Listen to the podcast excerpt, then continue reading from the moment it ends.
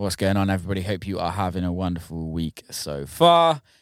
Happy podcast time. Um, today on the podcast is Matt Guy. Matt is a, one of the, uh, the sweetest guys I met. Lovely guy. Um, he is having a, a really great moment at this moment in time. Popping off in the U K, getting a lot of Radio one support. Um, with his record Set My Mind Free. Solomun was a huge supporter of some of his early releases, and his career is just kind of getting bigger and bigger, and it's really nice to see from the outsets of how things are moving with him. He's just had a new record out called The Devil, um, and that came out literally this on the Friday before this podcast. Um, we recorded the podcast a little bit before the actual release date, so there's like a few date discrepancies, but the record is out now. Um, go listen to it after you finish listening to the podcast. Um, so I'm just going to stop waffling on and let you guys listen. So without further ado, Matt Guy. Matt Guy, what's cooking, man? All right, mate. Not much. Mate, it's early in the morning here. It's early in the morning.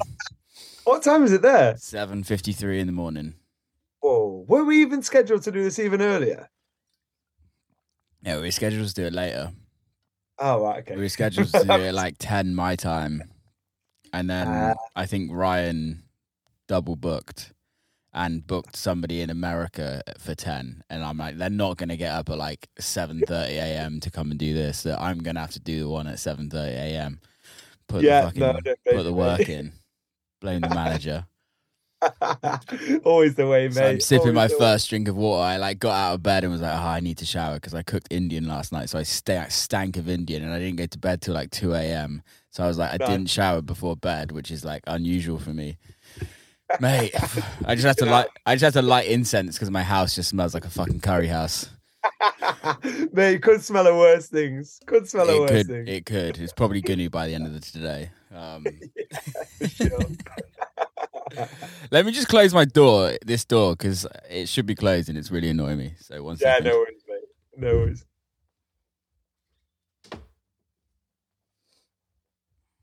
Oh, that that looks better. There that we looks go. Nice.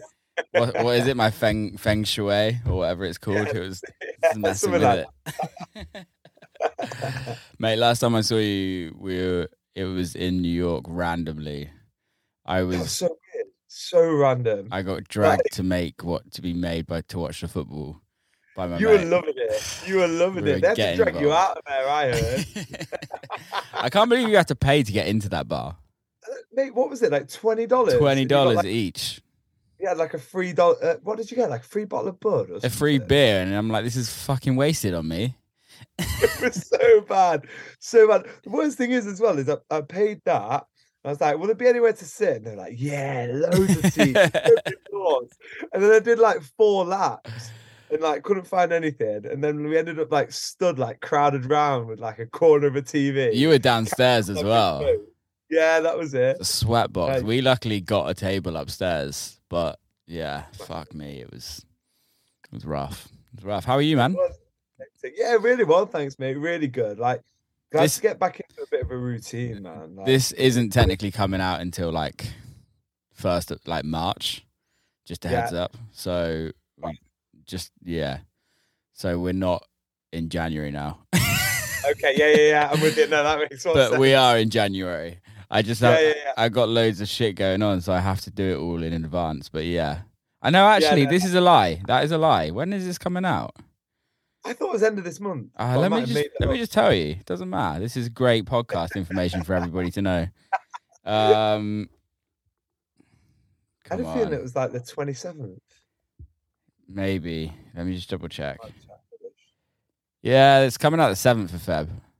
seventh of Feb. So yeah, so we, yeah, we can still talk about yeah, the New Year, I guess. We can talk New Year shit. Yeah, yeah, no, yeah that's down. But yeah, it's been so good to get back into a routine, man. Yeah. Like, I felt everything. In fact, it was from the time before when I'd seen it. It was from everything from like Mexico to uh, New Year's Day for me, just kind of I wouldn't say merged into one. Like, there's so many great things. Everything was going so well, yeah. but like maybe didn't take the best care of herself in that time. Yeah. Uh, things kind of got on top of me a little bit. All great things, but obviously it's it's still quite new for for for me, and it can be easy to get kind of dragged through it. Um, and then the Christmas festivities. Normally, I start like a week before. Whereas this year, I was like, oh, fuck it, it's Christmas from about, like, first week of December. We were just on a get fat program and get drunk program. Exactly that, mate. Exactly that. What about you? How was uh, how's your last couple of months? It was, it's been good. It's been really good. Um, yeah, like, I, I think when I saw you was, was it November? Yeah, nineteenth. In Mexico. Then, nineteenth. Yeah, yeah. Um, which, which is sick. Yeah, it was really good, like. Since then, it's just been nonstop, and I think I got, I got like three days off at Christmas, and then in January after New Year's, I took three days out. It was like went to Joshua Tree with one of my mates and his mum and his girlfriend, um, which was cute. Um, That's good. Yeah, and just like had a few days there, which I'd never been there before, but it's like the desert, like literally nothing is there. So where, whereabouts is that? In California. Uh, so um, it was cool. It was like, I've never been there before and I didn't really know what to expect. It's like very like hippie L A, like all the like hippie lot from L A go there. There's literally signs You're on being a bit right in there. Yeah. Uh, yeah, probably. I literally, there's literally signs like on the road from like locals there that say, go back to L A. Like they just,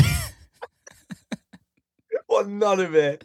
None of your pockets. They're just like, yeah. take your, take your Tesla back to L A, you dickheads. I love that. That's fun. Yeah. And it's like very raw, like mi- we don't have such thing in the U K. It's like very like what you imagine on a film, like where people are like cooking meth in the desert. Yeah. In like these like random houses, and then next door to them you got another random house and they've like murdered people and buried people in their car. It's literally a, like a horror movie, but like nice. it's, it's also beautiful out there and very relaxing. We're really selling it then. I know, right? Like I we went for a walk one day and you're just like walking this long like sandy road. And then, like, all of a sudden, this, like, massive truck just comes, like, hooning down the road and, like, sees you but doesn't slow down, just, like, accelerates. And you're like, it, I, he wouldn't have stopped. He would have just carried on going. And if he hit me, probably just carried on going. Brutal. Absolutely brutal. I'll stick to England. Yeah, it was it was super nice, though, to actually, like, just get out and chill. And I struggle. Can, can you, do you struggle to relax? Or you yeah, it. completely, mate. Yeah. Completely. Um, I feel like I've, I've like needed to, but I mean, I suppose relaxing to me has actually been getting in the studio more and, and making music. So I suppose it's it's not relaxing in, in a sense, but yeah. that's kind of where I, I, I'm not thinking about anything else and mm. um, not traveling about. Oh, what a signal. Yeah, you froze a little bit, but I think you're good. Fucking internet. We're back. Pain of our lives. Detroit, Detroit internet. They probably stopped. I don't know what happened, but somebody stopped working in the power plant or something, and it just fucking went off. Someone stopped running on the treadmill. On the treadmill. Why? Why does this happen? We're it's Mate. twenty twenty-three. It's the more annoying thing about it is the fact that you can just turn a router off and put it back on and it's fine. It's I like... know. It's like, what the fuck? It's like cars don't work like that. Cars work usually work fine, and you if you turn it off and if it stops working, you turn it off and turn it on, it doesn't doesn't start again. But why the fuck does internet? It's a weird one. Or like man. Anything electronic, really. It's like, I wonder if Teslas are the same. They're just like, yeah, I'm not working for like five minutes, and then you just turn it off and then turn it back on, and it starts working again. I mean, I've heard a few things about Teslas, and I think it wouldn't surprise me if, uh, if that's what. Would you get an electric car? Yeah, I'm up for having an electric car in a couple of years, but I want the range to to increase, and then. I don't know what it is about Teslas. I just I don't find them that appealing. They're just pretty like, fucking ugly, aren't they? Well, yeah, they're ugly. So I think I will get one. Um, but the price come down and the range go up, and then you... then I'm all over it. Teslas, bless me. Well, bless me. Teslas look like a um, Ford Mondeo, an old Ford Mondeo from back in the day. Yeah, before they nicked Aston Martin's group. Yeah. I don't know. I don't know if people in America. I don't know if you get Ford Mondeos here. Um, but they were like kind of the most like business dad car you would ever get.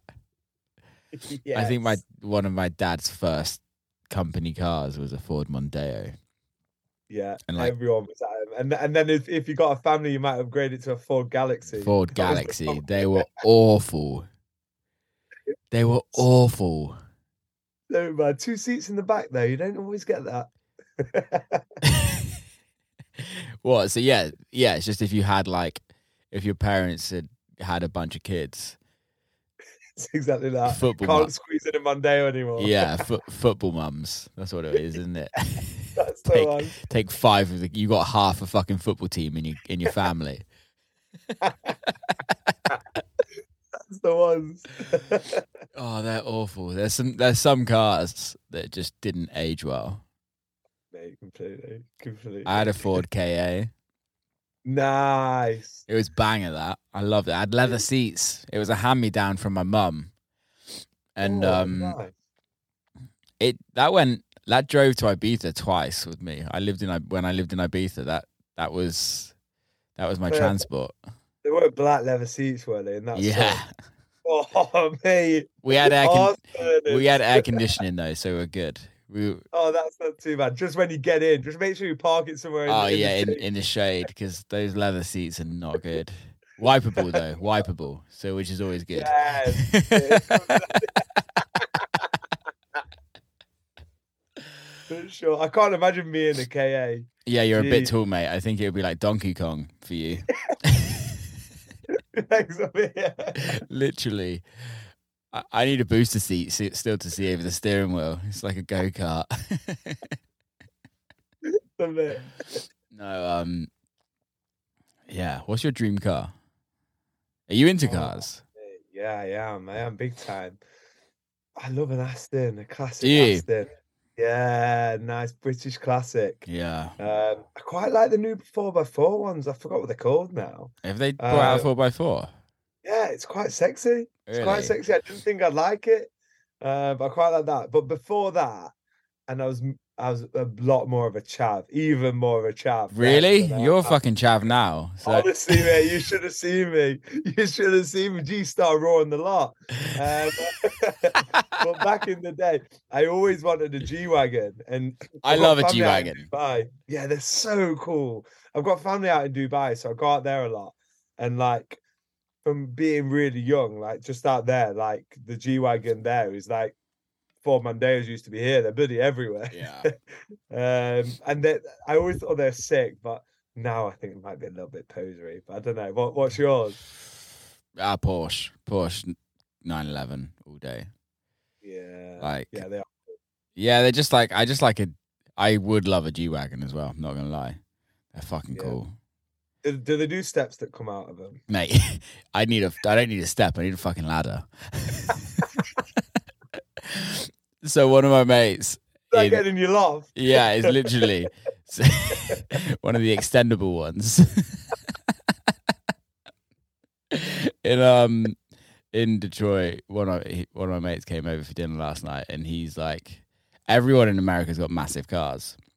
Not everyone, but it's compared to the cars in Europe, like they're way big bigger. one fifties and, and so that. He's got this like obscene. It's it's like a Dodge Ram, but like the like the biggest one you can get.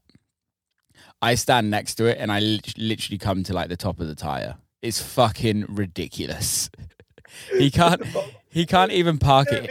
He can't even park it in a parking.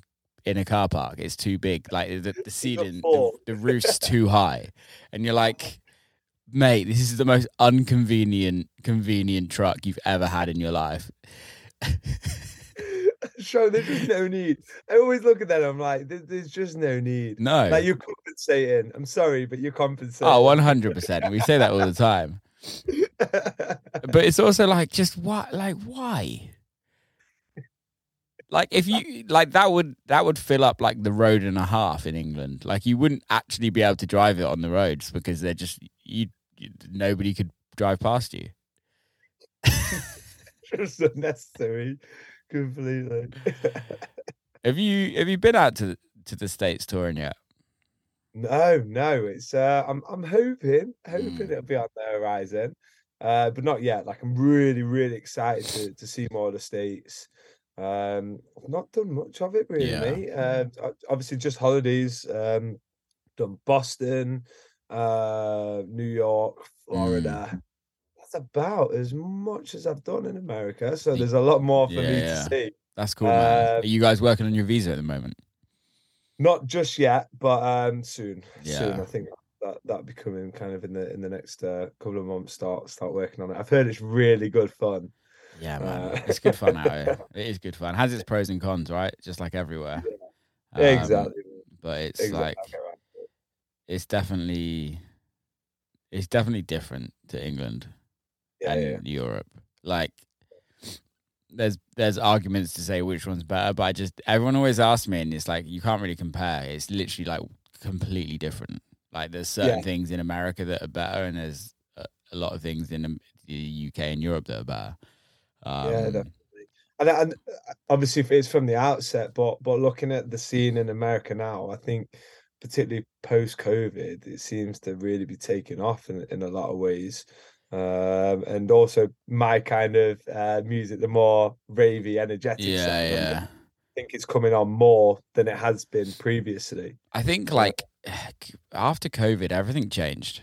The whole industry changed in like a strange way where like it, America's scene's been pretty popping for a while, but it was just never looked at. It was like yeah, pe- yeah. people just... People in Europe just thought America was like where you go and make your money, if you know what I mean. It yeah. was like it was like a cash grab, but like there was always like for the last like maybe five to eight years, there's been some sort of scene in every little city at some point. Don't get me wrong, is it the same scene as like it's completely different scene to what it is in the U K and what it is to in America to um in Europe. Like, you're not going to get every Friday, Saturday night slammed in every single club in the city because all listening to house music. You're just not, if you know what I mean. Yeah, yeah for sure. Um, unless you're in New York, L A, like, unless you're in one of, like, Chicago, the major cities. But, like, even here in Detroit, like, you can't put headliners on every week because it's just the population's just not. They just won't take it, if you know what I mean, in, in those smaller markets. Um, but like, eight, like I played Granada just before Christmas in Spain, and you're like, you're playing in front of like two and a half thousand people that didn't have a fucking clue who I was. Like, yeah. but they go, I think it was like two thousand cap actually. But like, they go to this club every weekend and listen to house and techno. Yeah, like that's yeah. that culture's not really here. It's like no. more of, more of like a headline culture. Yeah, I'd, I'd say that it's not really the case in, in the U K either, that really. I agree, I think it, yeah. Very, very headline orientated. I think there are some parties where you will go for the party, but I think that's more what they put on. For for example, most people will buy tickets for like your Elros because... Yeah. Yes, you do know you're going to have your big headliners, but you, you, you're going for the party and what, what that gives you. Yeah, I kind of uh, miss that. I kind of miss that to a certain extent. Yeah. I kind of miss the whole, like, um, going out to a party just not... I was never, like, a proper raver, but, like, I missed the, like, the... It's almost like the... Uh, what's the word I'm looking for? Um, the community around... like nights. I remember like growing up in yeah. Bristol and or growing up around Bristol, and like you would definitely go to like Timbuktu on a Saturday because you know that like it's going to be a dope night and you know a bunch of people that's going to go and everyone's going to have fun, and like no one cared about the D J. I think it's just like D J culture just has become like more of like a rock star, pop star kind of thing where people go and see people instead yeah, of sure. instead of worrying about the music. Like, I don't know, I don't know when you started raving, but like, I remember when there used to be like, it was house in house and techno in one room, or just techno in one room. One room. The second room was like drum and bass. The third room was like hard style, and like yeah, it yeah. would it would just be like you would never get that now. No, no, no, no. It's it's so. I think there's there's the odd kind of like towny vibe that you'll you'll get like yeah. your, your small rooms and and moving between them. But yeah, it just just won't happen. But I, I think there's also a lot of kind of music snobbery in a way as as mm. well, that that people w- will look at other genres and be like, oh, no, like uh, I won't go to that, I won't be seen yeah. dead in there kind of thing, yeah, yeah, yeah. which I don't think that I I, I mean I'm I'm not conf- um, not making out to to be uh, from the era from the era when uh, people were more open to it. However, Um, I can't imagine that was the case back in the nineties or so, that, that just... people were, were being snobbish about different genres. Yeah, uh, I, don't, I don't know. It's weird, isn't it? Because I, I, I think like in America, if we talk about America, I don't actually think people are that snobby about genres. I think yeah. it's a U K thing. I th- yeah, it wouldn't surprise me. I think it's like yeah. a U K, like U K seems very cliquey. Like it's it's weird. It's strange because it's like we have such a strong scene. But realistically, like, you, if you're not in certain cliques, you're not part of it at all. Yeah. Like, for me, it was like I I was never part of a clique, and I was never really part of the U K scene. And like, I'm fine with it; it's cool. But like, it took it takes years to like work that out. But also, I think, what were you were you ever in and in, in like a little clique around the U K or anything like that? No, not not in terms of uh, around the U K. I mean, what what helped me kind of um, more more gain the experience rather than become an actually established artist, which I'm not professing professed to be now. But um, kind of what I first started out was was throwing my own parties yeah. um, in Nottingham, um, and did that for about five years. Yeah. Um, yeah. So from like being the eighteen, nineteen I was nineteen when I started it mm. uh, with one of my best mates, and then we that's were cool. we were throwing bi-monthly parties and then monthly parties yeah. and, and yeah. that's that was kind of our clique in Nottingham, and then totally. From that we we played uh, down at Egg a lot mm. and then um, quite a lot of festivals in, yeah. in and around. Were you uh, booking like, who were you booking headliners, or were you just was it just a night? Yeah, we, we booked headliners for every event apart from the odd kind of resident party. Yeah, yeah. Uh, kind of made everything a little bit smaller. Save some, right? save some money. Yeah, exactly that. Exactly that. Save some money. Yeah. And uh, sometimes even try and claw a little bit back yeah, from exactly. the ones we lost. But no, it was brilliant. I mean, I've got all the kind of, well, some of my favorite like places up there. So yeah. yeah, we had like, um, what did we start off with? Like Pock and Fitch was first one. Yeah. Uh, just after they had Sheeple, they were flying. Yeah. Uh, lovely guys. And then we had Jackie, Josh Butler, Mark Knight. Um, yeah, we, we really flew into it, and then kind of went on to Reva Starr, Max Chapman.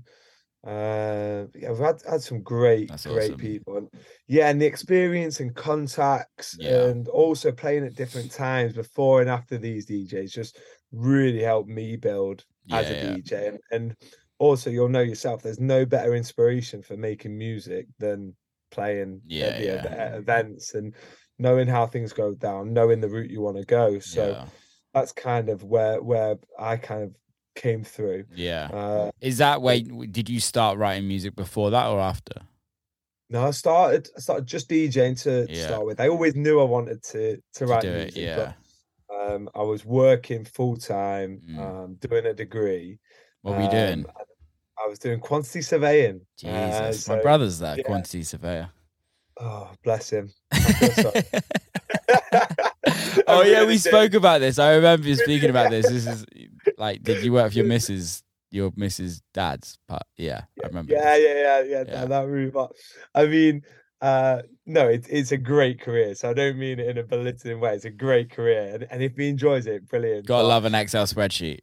Exactly, yeah, exactly. Gotta love some formulas. Oh, some auto, some beautiful conditional I'm, formatting. Yeah. I'm so awful at Excel spreadsheet. I literally just send it to him. I'm like, mate, I need need your help.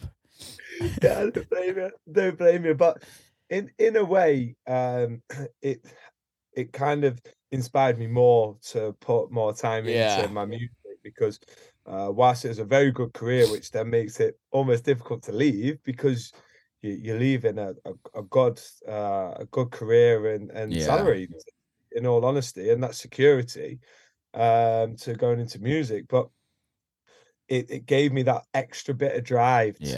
to to go and do. I did a production, unofficial like production course, a music theory course every week mm. um, with a guy in Chesterfield, which was near the uni in Sheffield. That yeah. I was going to.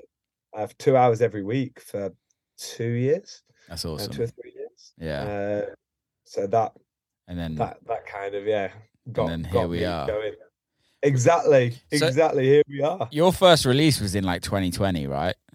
Yeah, yeah, exactly that. Was with, that. On Charlie, was that Charlie T's label? No, the first one was a collab with Coz. Oh uh, yeah, it was I'm yeah. just I just have it up here actually. Yeah, that, but we were really excited about that, and it's um it was a real big club record. Oh, was, uh, was that with Coz or was that just with uh, My Techno Ways Ton?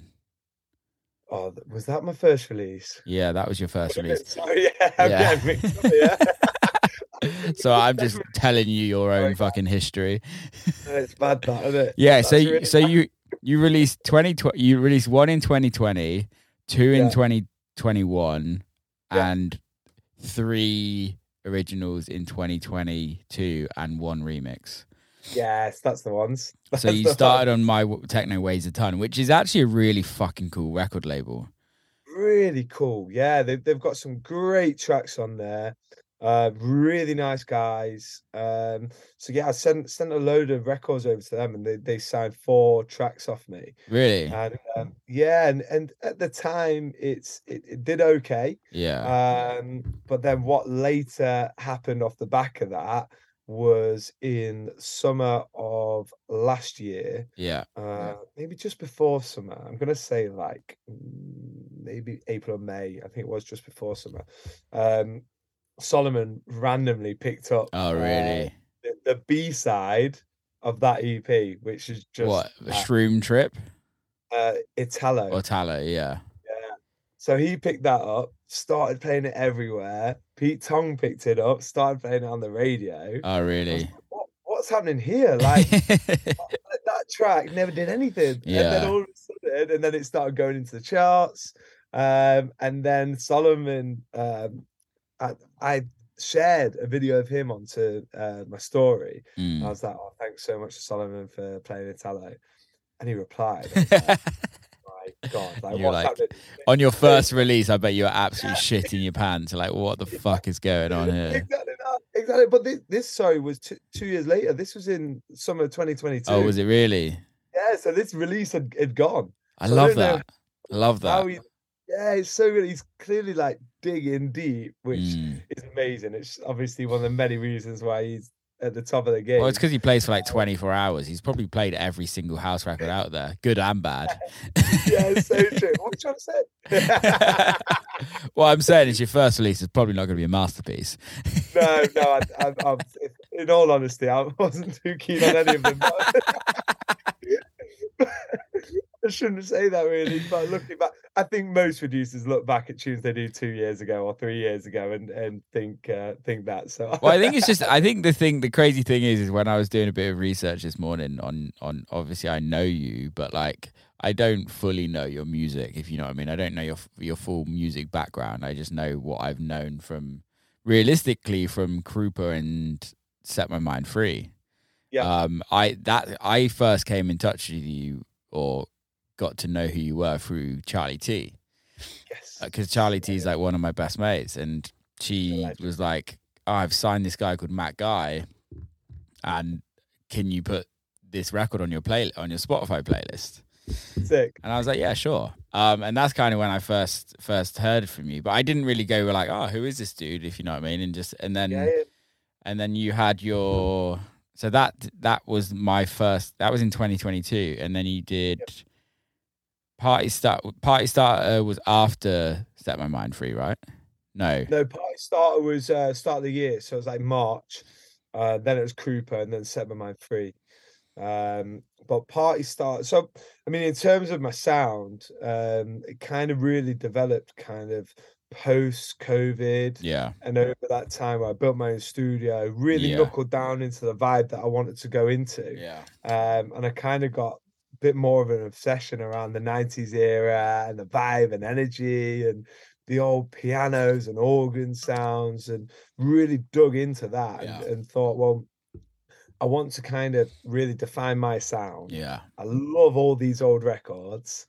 Um, well, why can't I work on getting to a place where I can put a new, fresh spin yeah. on on that sound and, and energy and, and knuckle into that? And, and what I feel that that also gives me the freedom to do, which really excites me, is that I can create everything from house to techno. Yeah, yeah.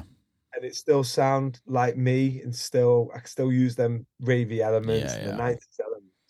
Um, so that that's kind of where all the rest of the records have come yeah. from, that, that kind of shaping the sound. It's really interesting how like dance music always looks back in yeah. in, in most most things. It's, I don't know, I could be wrong, because I'm I don't I guess I'm not really in other genres of music, but like I follow other genres of music, like let's say for instance like hip hop, like a lot of the time, and hip-hop artists don't really try and sound like the nineties.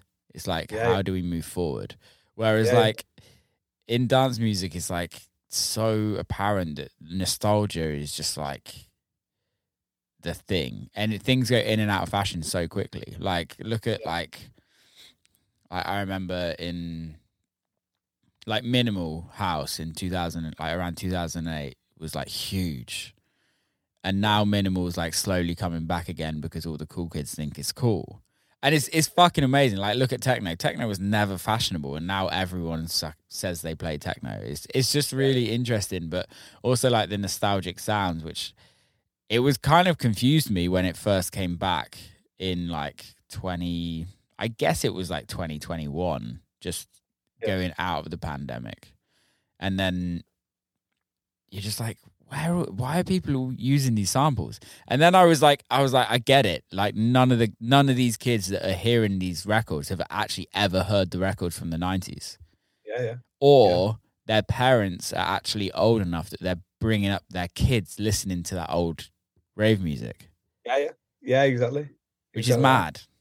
Yeah, yeah. Makes yeah, it's... I'm not even old. Like I sound like I'm an old fuck, but I'm not that. I'm not old. But it's like, it's just amazing that like something can kind of turn around that quickly.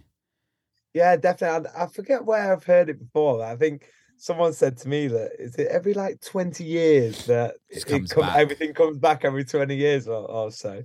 Uh, and I remember like being explained all these different things that have done that journey. And it's, it's mad to think it's kind of on like a, a, a cycle.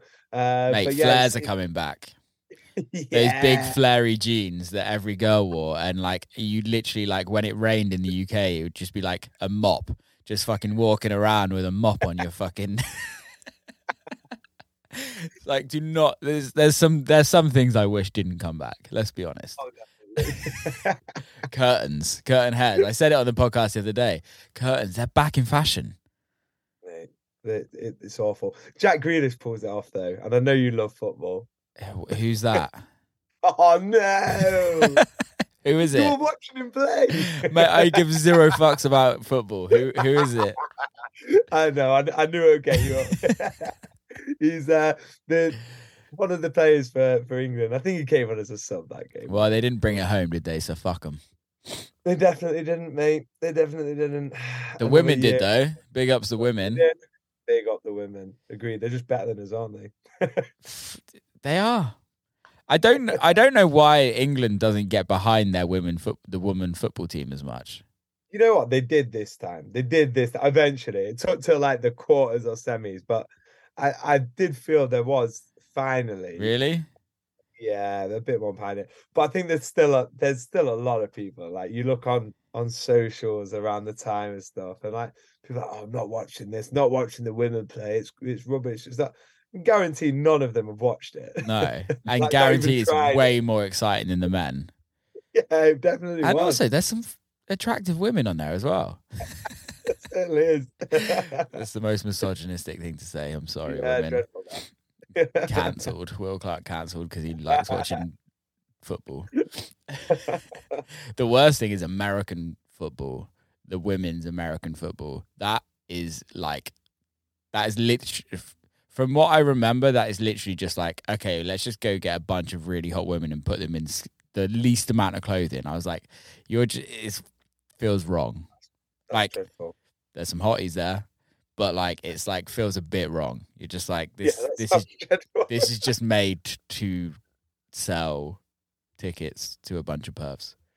Yeah, that sounds really odd. Sounds really odd. I mean, I, I still can't understand American football. Fuck no. So I'm not even going to try. Mate, it's like every two seconds, like the stops clocks. I'm like, what's happening? Yeah, I actually heard a really interesting theory the other day about, um, like health and f- fitness, and like I've always said, like American sports are made for ad- advertisers, advertisements. To, they're made to yeah, make yeah. money because you have like a break every quarter, every fifteen minutes, yeah. or what, however long, and football just keeps going for like forty-five minutes straight. Rugby yeah. keeps going for thirty, thirty minutes, thirty, thirty-five minutes. Oh, mate, I should know this. Might be forty, I've got in my head. I, I don't know much about rugby. yeah. Uh, how long? Jesus, this goes to show how long I haven't rugby game. yeah, forty minutes, so eighty minutes. You're right. Um. Cool.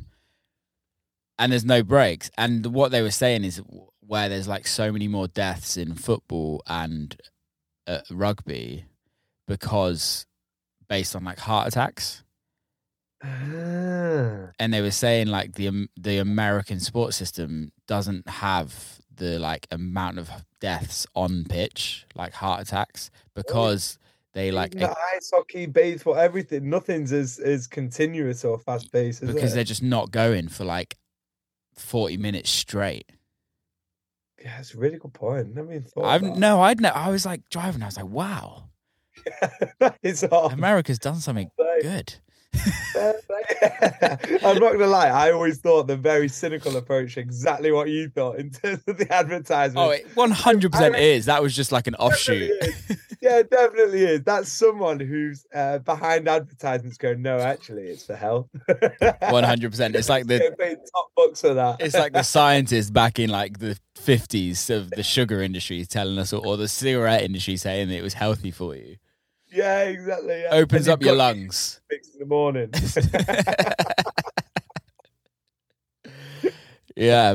Have you? Yeah. I have you been to an American like, like sport sport game when you're out here? Yeah, finally went to an ice hockey game. Oh, did you? Did they fight? Yeah. Uh, yeah, there was like three right in front of me because we, we got sick. some really. Yeah, it was really good. We got some uh, really good seats. Yeah, we're like yeah. sat just around from David Harbour from um, Stranger Things. Oh, okay. Uh, Stranger Things. Yeah, yeah, I'm really bad at names. As yeah, like... I'm pretty awful. I I only remember this one because my girlfriend kept going on about it, so it's like in there now. um, but yeah, that that was bad. But were you getting jealous of him? Yeah, a little bit. Yeah. Yeah, stop talking about it. Yeah, stop talking. I'm with you. But no, it was really good, really good. I've always liked the ice hockey, um, mm. and I, I used to have a season ticket for the Nottingham Panthers. Oh, really? Uh, Yeah, so I used to go to all the games in Nottingham, and like finally getting to watch an N H L game was really big yeah. for me. Hence yeah. why I spent far too much getting good tickets. Where did you like, go? Was it in Brooklyn? Uh, it was at the uh, Madison Square. Oh, sick! That's yeah, amazing. Yeah, it's such it, a cool venue, that isn't it? It's so cool. It's iconic as yeah, well. Isn't yeah, it? Like, the amount of things I've seen there, ma- mainly fights, really. Yeah, um, fights. Uh, to actually be there was was sick. It's crazy. I mean, yeah, I the first time I went to M S G was we I saw the Knicks, New York Knicks in basketball play. Like I can't remember who they were even playing. Basketball's fun to watch for me personally. Like yeah, I, I don't follow. I'm not really. As, I like the pace. I only I only follow like um rugby and M M A, but I I don't really follow any other sports. But yeah, the, as of American sports, I've not seen a, a American football game. I've actually never watched an American football game as well. Like I've watched like two minutes of it and was like, this is fucking bullshit. I I went to watch it when it was at Wembley, and it was a few oh, yeah. years ago. A few years ago. It was quite a few years ago now, and I never gave it a chance since. Yeah. And I managed to go to a game where it was the lowest scoring game in like so many years. It was a draw, and then even after extra time, it was still a draw. And there was like no like sudden death or anything. It was like, if you're going to extra time and doing all this thing, like it can't still be a draw. Like surely. Yeah, I didn't know that was a case. Yeah, neither did I. Apparently it never happens. Never happens. I was like, oh, what have I just watched? So I just ended up drinking more and more. Of and course. More. I remember one of those games, it was like huge headlines because they fucked the pitch up so bad that they like had to like replace the whole pitch in Wembley. I remember that. You're just like, oh, this is awful. But it sells out, really, I guess, in the yeah. U K. I guess it's once a year. Like, yeah, yeah. It's, in a, yeah. it's a thing. Yeah, exactly. yeah I'm exactly. um, I'm all down for rugby. Much more of a rugby man. Yeah, I don't mind it, but I'll, I'll stick with soccer. With the fucking, the, the pussies. That's it, mate. I don't, I don't try and make out of anything else. I just don't understand why they roll around on the floor. No, no, I, I do get that. That is a gripe of mine. Because at like grass level football, you don't do that. No, no, you normally get up and hit it. Exactly. That's the thing. It's like you're like it's it's grass level football in the U K is very much like spit and sawdust, right? It's like pretty harsh. Yeah, it really is. Tilly Sunday League. If yeah, you're, if you're sat, Saturday League, it's a little bit, a little bit better normally. It's not quite as quite as a, a, aggressive. Yeah. Uh, whereas Sundays, most people have got a stinking hangover. Yeah. Uh, if you snap them, they're they're either going to throw up or, or hit you, uh, or both. Oh, good times, good times. Yeah. Ha- ha- half time with a beer. That's what it is. Yeah, that's the one. I remember going to watch my dad play rugby years ago when I was a kid, and like on many occasions at like halftime, some of the some of the lads would be drinking like a pint of Guinness, and you're like, wow, this is just elite athletics at its best. Yeah, I love it. Athletes love it. Just like having a cigarette at, at, at halftime, and you're like, wow, guys. Like when yeah, you look back, quite... when you look back on it, you're like, what the fuck were you doing? Not quite a slice of orange, is it? Oh no, they had that for dessert as well. Oh nice, nice, nice, nice. What is what is that slice of orange about? I don't know. I think it's just like a staple in grassroots football. Like I've got to Google this. Go to, you won't go to any like Sunday league team, and if there's if there's no sliced orange, like why do you have a slice of orange? I imagine it's a little vitamin boost during sport. Jaffa Cakes is another popular one as Jaffa well. Cakes? Are you really? Yeah, yeah, before the game. Retain fluid in electrolytes, that's why. Nice. Nice. I guess it makes sense, yeah. yeah. Vitamin C. Nice. There's always one really keen mum that cuts them off as well. Yeah. I love it. There's love always a one. Mum. They're love the it. Best. um. Anyway, let's go back to music. I don't know how we yeah, got we got cut off. Um, so Party Starter was before um, Set My Mind Free, right? Yeah, and I was signed yeah, to Eli, Eli Brown's label. That yeah, did really well. well. Yeah, it did really well, and it, it got to um, similar to what happened with Italo, but not quite the same uh, distance in it. Is um, so it did well, got a load of really good support. Um, Eli Brown was traveling all yeah. over playing it, which obviously really helped. Um, and it's a big club record that yeah. really goes down well, well in, in the clubs. And yeah, it did really well. Was really happy with it. And then, like Italo, Solomun ended up picking it up. Did he really? Yeah, because uh, Eli, Eli and Solomun are pretty tight, I think, as well. Yes. Yeah, yeah, for sure. Um, and then he picked it up, um, started playing it in just about every set. Um, and now it's gone back to a higher chart position than it was as it really? ever got released. Yeah, yeah, yeah, yeah. So it's knocking around the, the top ten tech house um, hype at the minute. It's yeah. back up there, and then like I don't know, back up to like forty overall or something. Which, considering it was released like ten months ago, yeah, that's mad. Uh, it's, yeah, it's just mad. And, and Solomun made it his like fourth um, track on his best tracks of twenty twenty-two. That's awesome. Uh, Beatport uh, playlist. So yeah, that was such a buzz, and love that E P. Yeah, uh, that kind of I felt kind of gave a sign to where things were going. Yeah, from, from the start of this year, and, and kind of where where I want to take things. Mm. And then Set My Mind Free came out. Did that come out on Armada? Yeah, that came out on Armada on the ninth of September. So you signed a uh, deal with Armada? Yeah, yeah. So I've got five tracks with them. Congrats. Because, like, uh, yeah, we had Ben Ben Malone on. Um, legend. Like, Absolute it's legend. Just come out this week. Well, not this week, but it's been out. Um, yeah, yeah. Yeah, and he was. We were talking about how they're, like, signing artists for, like, multiple singles. How did yeah. that come about? So for me, it was a bit of a different route than than a lot of people go, really. And I had Set My Mind Free for ages, yeah, like absolutely ages. I was sat on it, and I knew I wanted it to come out on a on a big label. I'm not mm. disrespecting smaller labels. There's a lot that that would push it really well, but I, I knew kind of where I wanted it yeah, to get. Yeah, I didn't totally. know how, how, yeah, I didn't know how, how big it could could potentially get, but I, I knew it had a bigger ceiling than a lot of my other records. So I sat on it quite a while, yeah. sent it to a few different uh, labels, some large independent ones, a couple of majors, um, and got no replies at all. Yeah. So what I ended up doing was, um, and to, to set the story a bit more, Sarah Story had been playing Krupa a lot. Yeah. Uh, yeah. Because Charlie T played it, yeah, passed yeah. it to Sarah, and Sarah was supporting that. Uh, so big up Charlie. Charlie T is the one. yeah. Always big up Charlie. Uh, and then Sarah was playing Krupa, and um, I just thought, I'm going to try something a bit different here. And I sent mm. it to Sarah and said, what would be your thoughts on um, playing this as a, a B B C Radio one exclusive? Yeah. Um, are, are you into it? And I'm pretty sure she replied almost, might have been the same day or yeah. very soon after, like, me and my producer love it. Yeah. Uh, yeah. We want to play it on uh, this week's show.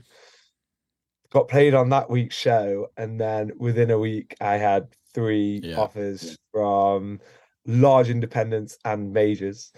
Um, so all of a sudden I was like, whoa. And yeah. then all of them wanted to hear additional records and offered for, for catalogues. And all of a sudden I was like, what, what's happening?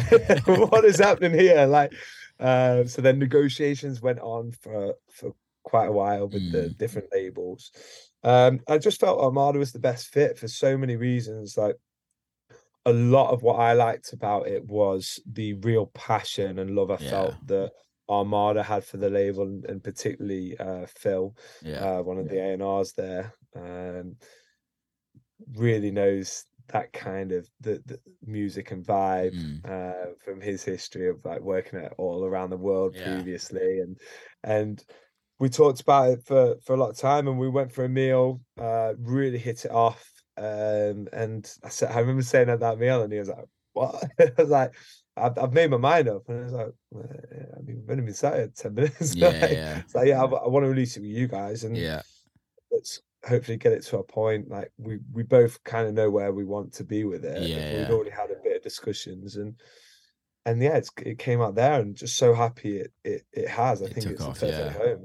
I think it's, that's the amazing thing. I love that, because it's so easy to just, it's so easy nowadays, even I can do it myself, is like to not think of like, to, to go down the like the normal route of releasing records is you have to sign it before anyone hears it. And it's like, yep. there was a, a period where like, if it gets played on radio first, Spotify aren't going to support it. And, yeah, yeah. and you get all of that. And it's like, I had a really long conversation with like one of my best mates out here last, last night. We were talking about music, and we were talking about how um, it's really interesting how much power we give the like gatekeepers of of this industry. like the Spotify's, the Apple Music's, the radios and things like that. Realistically, we're the ones that hold the power because we're the ones giving them the music. And it's difficult, isn't it? It's yeah. it's really strange because we we need them, but also they need us. And it's like, yeah. it's amazing. It's them with the power for some reason rather than it being a, a fifty-fifty. Yeah. And but it's it's really interesting how like you're like, fuck it, let's just send it to Sarah. Let's just see what she does. Yeah. Um and and just take it from there and how what comes out of that. Oh, like mate, what it, comes it out amazing. Of one radio play with yeah, yeah it's, it, it on the beat. Honestly, absolutely incredible, mate. And and that was uh sounds so cliche, but a life changing career, yeah. a life changing yeah. moment and and one I'll look back at and always be so glad that I took that pun. And also thanks to Sarah for, for backing Doing me. It. Yeah, and I think that's the great thing about English culture in dance music is we have the B B C, which is just an amazing like platform to be heard on, right? Definitely. Definitely. Do you, do you have anything similar out in the States? No. Diplo show or... No. No, no there's nothing. Taste Tastemakers, I don't know. Maybe I'm wrong. Like, but no, nothing culturally, like, not anymore. You used to Got back it. in the day, like in Detroit, like, but it would be very regional because it's it's it's so big here. So like, you'd have like New York would have that it's like radio that would play all like electronic music. Detroit would have its radio. Um, I'm sure Chicago had a radio station. Um, yeah. But like it wasn't, all, it was yeah. It's not like the B B C. If you yeah, if yeah, you yeah. think like England's like sixty-five million, sixty-eight million, America's like three hundred fifty, four hundred million people. Yeah, like I think you can fit seven U Ks in Texas alone. Is that right? Yeah, no, it's fucking that mental. Is. I didn't know that. Yeah, it's mental. So it's like. Crazy. Yeah, it's it's kind of crazy. Um, so it's just I just don't think you'd get it. Uh, I think that the only real, yeah, I don't think there is. There, no, I know there isn't. I, but I think also the B B C has such a history in that. Is that like yeah. just like look at Pete? Look how how long Pete Tong's been at Radio One, um, and kind of been the forefront of dance music for. My whole life. Yeah, exactly that. And the, the most iconic voice. Yeah. Completely. You just know, you're just locked and loaded. Like when he comes on, you're like, fuck. Yeah, no, exactly that. I, I remember meeting him for the first time at Creamfields and like I plucked up the courage to, to go and speak to him and uh, chatting and I'm like, and then I heard his voice. I'm like, I don't know what it was, but like, obviously I've listened to that guy for so many years, yeah. and yeah, we're just having a conversation. But I feel like I'm, I'm, I'm listening to like the radio. I'm listening yeah. to Pete Tong. I'm, I'm expecting him to go as we continue. Well, like, what is happening? Well, I think it's just an amazing thing, right? It's like it's the same with podcasts, and it's the same with like the, the internet now. Is that you, we grow up listening to these people, and we almost feel like we know them. Oh, yeah. Because it's yeah, like so they they've had such an impact on our lives, whether that's educationally, whether that's like our scene, whether that's what we like. We like I looked up to Pete forever and still do, yeah. if you know what I mean. Yeah, definitely. Like he's he's done so much for this industry, um, and still does. Yeah, yeah, completely. completely. And and I think a lot of it's like yes, I. I I think to a certain extent radio's changed to what it used to be. Like if you used to have like an essential new tune, like that was going to be the tune of the summer.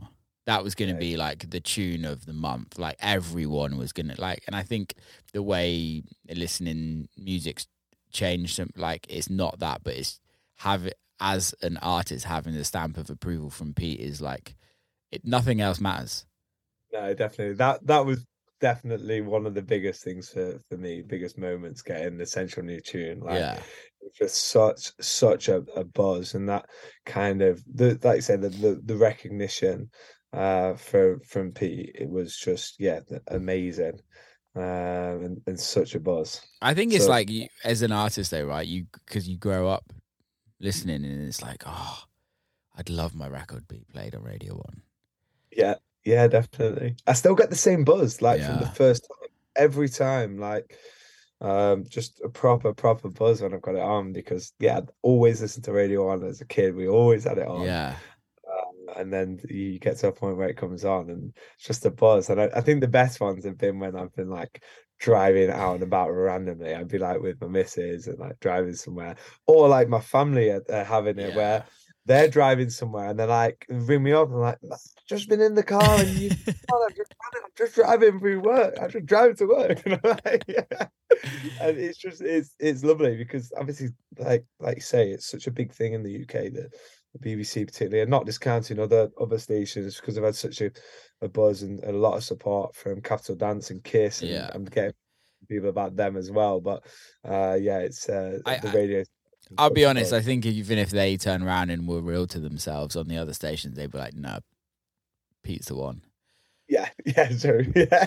Like, it's just, it's just like, yeah. Even like back in the days, like Judge Jules, Dave, who did the classics? Oh, what's this? This is, I should know this. Oh, he was also there for years, wasn't he? Years. Dave, someone he was, he, isn't he one of the only ones that was there longer than Pete? Yeah, he does. Um, I can't think of his name. Dance classics on Radio Two. This is awful. I'm sorry. um. Oh my god, I can't work it out. Sorry, whoever this is. But yeah, like Radio One have just created like Annie Nightingale. She's like, yes. Like how old is she? I think she's the longest broadcaster on B B C. Is it John Peel you're trying to think of? No, no, no, it's not John Peel. um, is he played like hard dance and trance? Yeah, for, like after Judge Jules. Um, yeah. But Annie Nightingale, yeah, she's, she's fifty-one years. Sorry? She's been there fifty-one years. Yeah, she's eighty-two years old and still doing it. It's and absolutely she, crazy. And she was the first female presenter in, on Radio one in nineteen seventy. Like, she's absolutely iconic. Like, there's just... Fair, fair. Like, there just isn't that... We, there just isn't that culture on radio culture in, in America for that. It just, just yeah. isn't. And I think... That's the amazing thing. The the thing with the B B C is like, if you think, because it's not commercialized, we it's licensed, right? So we don't have to like, they don't have to pay for adverts. They don't have to run it like a business. Although a lot of the com- country hate that like all these D Js get paid a boatload of money, but they don't really, in the grand scheme of what they're giving to the to the to the nation. It's like. Yeah. It's so worth it. It's the best thing. Yeah. Like, that's why our music culture is so good, because of Radio One and Radio Two Definitely. And the B B C. Yeah, without a doubt. Without I love a doubt. It. So you sign your record to Armada. Um, what's the like timeline? What happens like after you, it's signed and then it comes out? Is it like an automatic banger, or is it does it take time to grow, or like where where does it with, go? Yeah, with Set My Mind Free is a little bit different because of the early radio support, and in all honesty it, it did take quite a while to to get the deal sorted, because I, I did have multiple offers and, yeah. and then got to a point where I decided I want definitely wanted to go through make Armada that money, baby. I wasn't going to say it. But then there's all the contractual side of stuff, yeah. um, back and forth. And and then we get to a point where we, we kind of there, signed and everything. I'm like, brilliant. Yeah. Like, let's get a date in. And we're still trying to clear publishing. And I'm like, mm. oh. Um, so we what we had to do in the end is get it re-sung and yeah. then clear the publishing. Couldn't get the master rights. Uh, back and forth, getting the it re-sung. To, who was who was the original? It was uh, Tony Terry track. Tony Terry, that's it. Yeah, uh, yeah, for, from nineteen eighty-nine. Yeah. Um, which was Forget the Girl, which yeah. then uh, Route ninety-four did yeah, as well. Yeah. Um, so we eventually got all that sorted, and it was a bit frustrating, really, because um, Set My Mind Free was popping off. Yeah. Solomun was playing it absolutely everywhere. It was on Radio one every week, um, and, and it was flying. And then there was just these kind of stumbling blocks, which which had to be sorted, obviously. Yeah. It's, it's no fault of anyone's. No. Uh, Apart from yours it, for sampling a record. That's very true. That's very true. Uh, but it's uh, it got there in the end, and uh, went from there. It's worth oh, sorry, it, man. It, I'm, gonna, I'm gonna have to stick my laptop on charge. I'll have to edit this bit. Sorry, it, I'm definitely not editing this out. My, I fucked up with my internet, and you fucked up with your charger. Shocking, isn't it? Shocking. We're all allowed one one slip of each. Absolute pros out here. It's fucking winging it at life. We should stick to making music. I don't know about that, mate. Not for me, anyway. At the moment. You in? Plugged in? Almost. How did the um? How did the touring start with you again? Did it? Has it like taken off? Because I know, like, when we first started hanging out, you were like, "It's like it's getting there, and it's like slowly growing." Did was it like an overnight thing for you? Because like I like I'll be honest, it's like your career has has gone very quickly in like three years, and this is what I'm seeing a lot now. And it's yeah. really interesting. Like I've had a lot of people on the podcast, obviously talked to a lot of people and things like that generally, and it's like nowadays I'm seeing a lot of people's careers like jump very quickly. Like like I've I've had sure. Shaq on the podcast, if you know what I mean. And, yeah, like, yeah, look yeah. where Shaq's at it for one record. Yeah, um, completely. How, like, how have you found it? Yeah, I, I found it obviously amazing. It's been yeah. a dream. I'm now doing it full time. Yeah. Uh, I've gone to places like, I'm jumping back to, like, Mexico. Yeah. And, like, that's two weeks before. And, like, I had the freedom to be like, yeah, I can go. I yeah, can do it. Yeah. Uh, and going places like that, it just excites me so much. And around... then like everything from about October to December was, was pretty non-stop. Mm. Um, and I found it amazing. Yeah. Like, absolutely incredible. Um, tiring at times. Yeah. Um, yeah. Completely. Um, the, the traveling and that, even just in, it, it wasn't constant, but yeah. even yeah. like I did like Mexico, came back, had a day, then I had like Newcastle, then Glasgow, yeah. not yeah. complaining. Incredible. But then like after that I'm like whoa, like well it's it's it, the thing is is it, it, like it's easy to sound like you're complaining, right? And I think it is easy for like somebody that's just like listening to this is like, oh fucking hell, you got a hard life. But it's like yeah. it's it's a job, and it's it is hard work on your body. And like yes, I know you like a beer or two, and when there's a beer or two on board as well, it makes it even harder. And definitely, which is our choice, right? It, but yeah, yeah. we can still yeah, we can yeah. still say that like it's hard work. Yeah, definitely. And and I think on on the kind of beer or two side as, as well is like I'll, I'll play my sets, and I, I never never have more than a couple of beers when I'm playing a set. I know I'm better when when I'm not drunk, and I don't believe that, this. That, that's that's better. No, that's very true. This is very true. Don't make me out to be unprofessional. But then I saw you then, in Mexico, mate. Yeah, that was after my set. It was during yours. Might have been drinking uh, your rider or other people's riders. Um, but no, it's. I think what what I found particularly, because I've gone from uh, all of a sudden playing these amazing gigs. Yeah. And you're the buzz you get yeah, from yeah. these gigs, and then. These drinks there, I'm like, well, I've done my set. You've got this massive adrenaline. Yeah. And I'm like, right, I'm partying now. Mm. And then, but that isn't sustainable yeah. on a long tour, or certainly isn't for me on, yeah. a, on a long touring schedule. And definitely something, not saying it's an issue, but something that when I'm getting busier and busier, I need to be a lot more mindful of. Mm. Uh, because it, I think it would catch up on me, and it did just in that week, week and a half of Mexico. Yeah. Like after it, the the traveling, uh, lack of sleep. Yeah. Because you, even if you get into bed, if you've had a load of beers, you don't sleep well. No, you pass out, don't you? And it's not. Yeah, it's exactly not that. Yeah, yeah. Yeah, wake up early, and it, it's like, uh, yeah, it's definitely something I'd be mindful of when I get busier. I think yeah. the way I've seen these kind of gigs um, in last year, it's been so much excitement and yeah, adrenaline. Man. And, and enjoyment, it, incredible. I think going into this year, I need I need to remind myself that enjoy everything to the fullest, but also at the same time, this is my job. Yeah. This is, uh, and and I need to make sure it's uh, su- sustainable in terms of uh, partying after my gigs. Totally. I, I think it's really interesting though, because it's like, it's funny, like you saying that, but like now, so early on in your career of touring, and it's really nice to hear, but it's, like, it's also like that didn't, like back in, not back in the day, but like even like five years ago, that wasn't a conversation that people were having. It was like, you're just going to get absolutely cunted every weekend yeah. and yeah, and party as hard as you can. But I think the whole health thing is just like, people get it now, I think a little bit yeah. more. And it's like turned a little bit more professional. Not a lot, it's no. but it's definitely turned a little bit more professional. And also it's like, there's nothing wrong with it.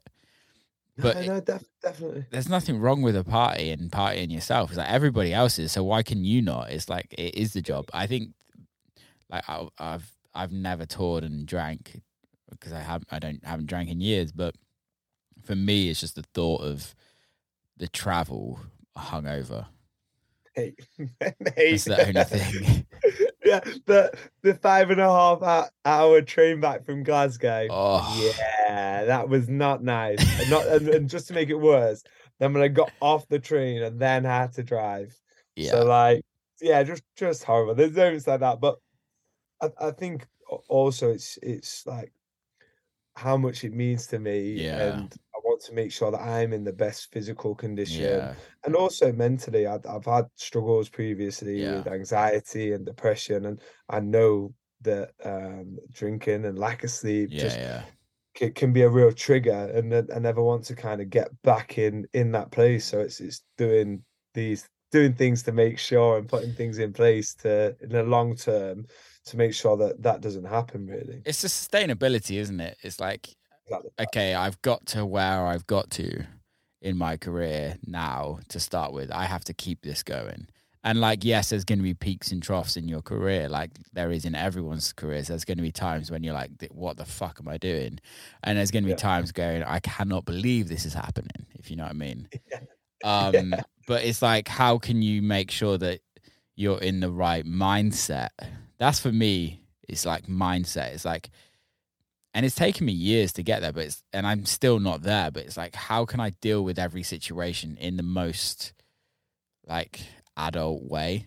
Yeah, yeah, yeah, definitely. Rather definitely. than like looking at it as like, and I, and I know that when there's drink and drugs involved or like unhealthy living, like unhealthy food, like all of that. Yeah, yeah. And you're, I'm not in my best health. Everything else kind of snowballs. The records Definitely. don't get written as well. Like exactly. social exactly media that. doesn't get done as well. Like my yeah. relationship with my team isn't as good because I'm my relationship outside of music gets kind of jaded, if you know what I mean. Yeah, yeah. No, I could completely agree. And and also it was like New Year, New Year's Eve. I I had a really steady one. New Year's Eve went up, came back.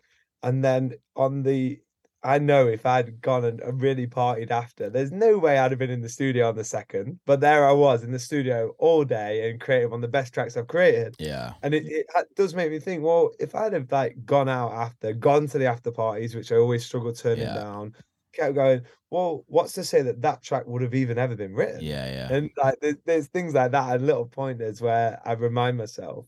Um, so and true. Then I think, yeah, pick and choosing and and uh, and knowing the the limits and, and picking when to, to do it because yeah. I love a party. I'll always love a party. I'm not gonna, not gonna make out I'm, I'm this uh, sane. But, well, like but, me, yeah, it's, uh, it's, yeah, like you. I'm uh, I'm nowhere near as nice or as holy as you. So. You're definitely as nice. You're definitely as nice.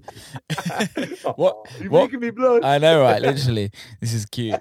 Um, what was the? I wanted. I want to know about the process of. I I know you've explained it to me, but like I kind of want everybody else to hear like the process of going from being a quantity surveyor to like full-time in music? Like, what's that decision? Because I, I know it's a big decision, like when you're like, shit, I'm going full-time into something that's like, you've always wanted to be full-time, but you never really thought it could be. Um, yeah, ex- exactly that. It, it was always like a pipe dream, yeah. always. Um, and whilst it always helped me get through difficult days at work, it always helped me get through difficult times with my health. And it was always like, yeah, I'll get I'll get to a point where I'm doing music full yeah, time. And then yeah. all of a sudden it, it, it got to, to a point where I was like, all these opportunities and Uh, requirements for taking on mixes, yeah. interviews, releases coming out, back and forth to London. And it, it got to a point where I was like, I, I'm really struggling now mm. to put the full focus into work and music without getting to a point where I'm burnt out. But yeah. it was really difficult because, particularly for my age, I was being paid a hell of a lot, yeah, had a really yeah. secure job, but didn't like it. Yeah. And yeah. then on the other side, I've got music, which don't know how my career is going to go. They're really in its infancy, um, having the odd sporadic gig for a few hundred pounds at the time. Yeah, yeah. Um, and it, it's really difficult to, to to know when to make that that jump. Um, and then I, I got to a point where I thought, right, I'm going to hand my notice in, um, and it'll give me until then the, the end of Jan. Uh, which I thought January would be really quiet. It's not, so absolute dream. That's great. I thought January I'd had, I'd have. This is back then. Yeah, things yeah. obviously. This is back in like August. Uh, it'll give me time then to to kind of get put a bit of money aside yeah, and yeah. then do that. And then literally the day before I was going to have my notice in, the company went bust. I was like, what? Like at the time, I was just shell shocked. I've yeah. always had a salary all my life. Uh, music was always the, the hobby I wanted to take off with, but all of a sudden I was like, whoa, what what's happening here? Yeah. Um, and then all of a sudden at the same time, these offers kept coming in. So very grateful for the timing, actually, um, because then like Mexico, I wouldn't have been able to do Mexico yeah, yeah. if I was in my full-time job because it was a last-minute booking. And there was also multiple uh, midweek bookings, which is, has been amazing. But the, the biggest shift, um, I think, from going from a full-time job to music has is, is been that kind of unknown entities, yeah. um, fluctuations in, in cash flow, yeah. in all honesty. You have one month that that's really good, and then I had the following, which was like, whoa, like yeah, a quarter of what the yeah. month before was. And I don't I think, think that ever ends. No, unless no, you're like f- unless you're like Fish or something like that, where yeah, like yeah, or yeah. like the big big guys where they've earned so much money that money doesn't really matter. Like this, yeah, just... and you've got fingers in so many pies. Exactly, that's which is the goal, right? That's the whole goal. But especially like starting out, it's like, damn, I've earned this much, and now I've. This month I've not earned much this month and I need to pay for flights for the next two months. Exactly that. And, and you and don't get anything thing. Up front. Yeah.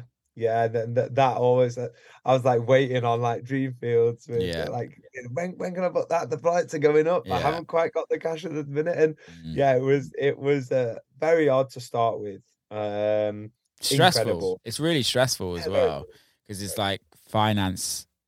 For a lot of people, it's so easy to just like worry about money. I like I I do it massively, um, and I've gotten better over the years. But yeah, it's like I, I remember that at the, at the beginning of your career, and you're just like, I've always said like to everybody, keep stay in your full time job as long as you possibly can, because yeah, because it's just financially it gives you a, a stability that you need as to to tour as an artist nowadays.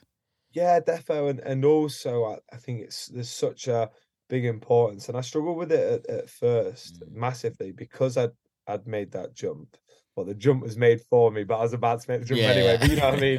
Um, and, and there were certain gigs coming in, and I'm like, yeah, yeah, yeah, it, in my head, and management are going, whoa, no, this isn't quite right yeah. because of this, right because of that, and part of me then the money side comes out in your head totally. Because you're going, whoa. they're offering me double than than yeah. them, and yeah. I haven't got a job, and I do rely on that. And it took me a bit to kind of get that transition. That, yeah. And it's never been all about money, but all of a sudden, when you've got your rent bills and everything, and your music, mm-hmm. uh, you're relying on your music to fund that, then naturally, the, the it changes position a little bit. Um, and then holding off for the right gigs, yeah, yeah, turning yeah. down gigs in certain areas, I found really difficult, yeah. really difficult.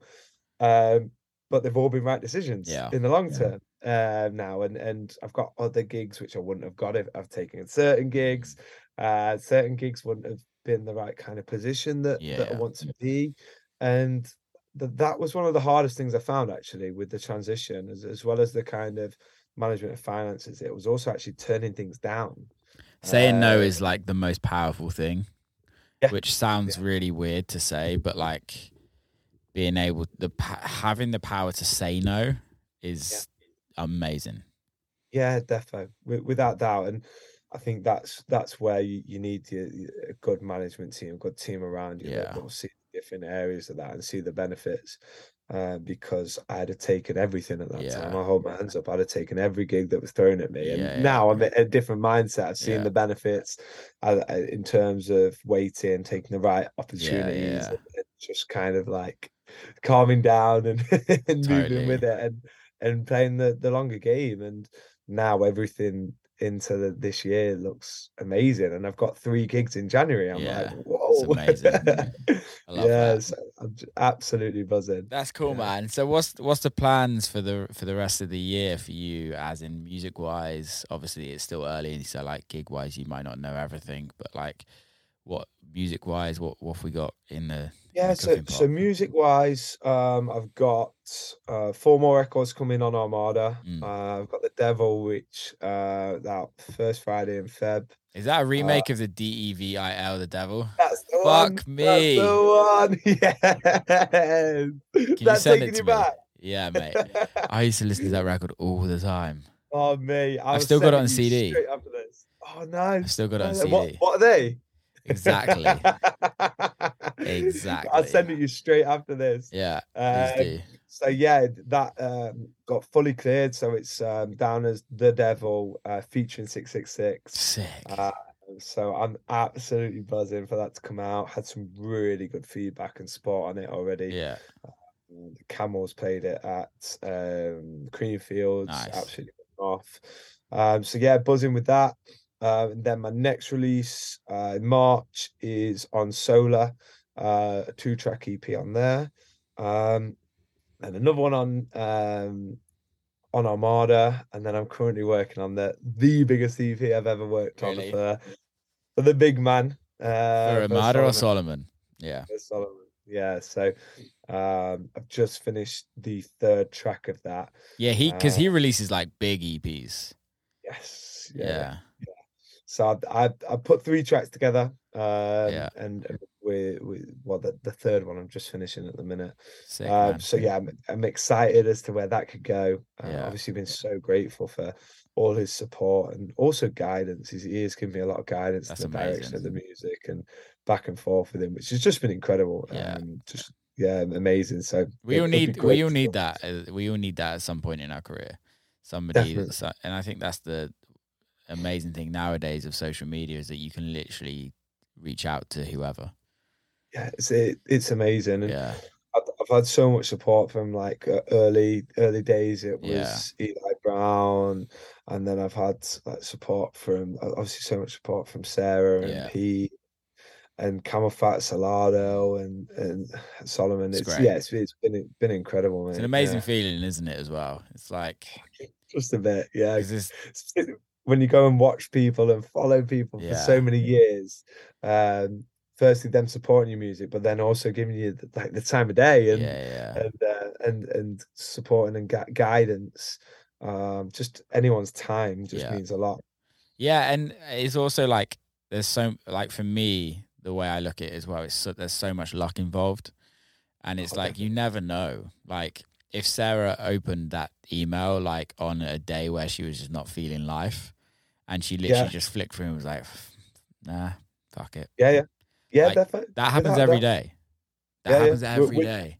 Without a doubt, there is a massive, massive portion of luck. And also, if Solomun had never picked up Italo, because Solomun's support yeah. of my music has helped elevate things at the same totally. time as the Radio one support. And rather than it just being radio based, yeah. he's helped bring the um influences, bring the tastemakers support totally. as well. Yeah. yeah. So it, it's been it's it's been amazing. But I do think it's there's a massive part of luck, but then I'm also a strong believer that very often you make your own luck. one hundred percent. That's kind of how I look at it. Hard work pays off. Yeah, and definitely. Like, it's not just hard work. It's hard work in an intelligent way. Yeah. And yeah, like, it goes to show, like, you don't, like, your career blew the fuck up, if you know what I mean. And it's still growing, which is amazing to see. And like, I love it. And yeah. it, times have changed now. It's not about a long career to start with to then make to then make it big. Like, now you can do very well very quickly with social media, with radio. Just the reach to reach people is so much easier nowadays. Yeah. And yeah, definitely. And it's a, it's an amazing thing. And if you're giving a good product, aka good records, to people, people want to hear it. It's just like yeah. people want shit. Is they don't want to wait for shit nowadays. No, so exactly. Like, if they like it, it's fucking on. It, exactly that. And also back it up. And I think the, the more times you keep backing up yeah. a, a good record, you, you get that more of a foothold, more established, and and, and more followers that, that really think, well, he's not a one-trick pony. And yeah. and that's something I I really want to show as well, with the, the diversity of tracks that I can offer. Yeah, yeah. Uh, um, is what, what's going to establish me more, I think. Totally, totally. Mate, let's wrap this motherfucker up. It's been amazing. Um, thanks how, so much for having me, buddy. No, thanks for coming on, man. How can people follow you? How can people check you out, et cetera, et cetera? Yeah, Instagram is, is probably the main one I give most focus to. Uh, I'm what's, not as good on the other on the other platforms. What's your handle? Honest, what's your What's your username? At Matt underscore Guy underscore. What's your password? Um, I trust you on there. Just not everyone. Mate, um, keep it up. Um, it's so nice to see you, and come back on again whenever you want. You're always welcome on here. So love to, and hopefully see you at a rave soon. Yes, mate. Big love. Keep safe. That's see you soon. Fun. And you. See you soon, buddy. And that's a wrap. Big love to everybody for listening. Please hit subscribe. Please share the podcast. Keep safe. See you next time.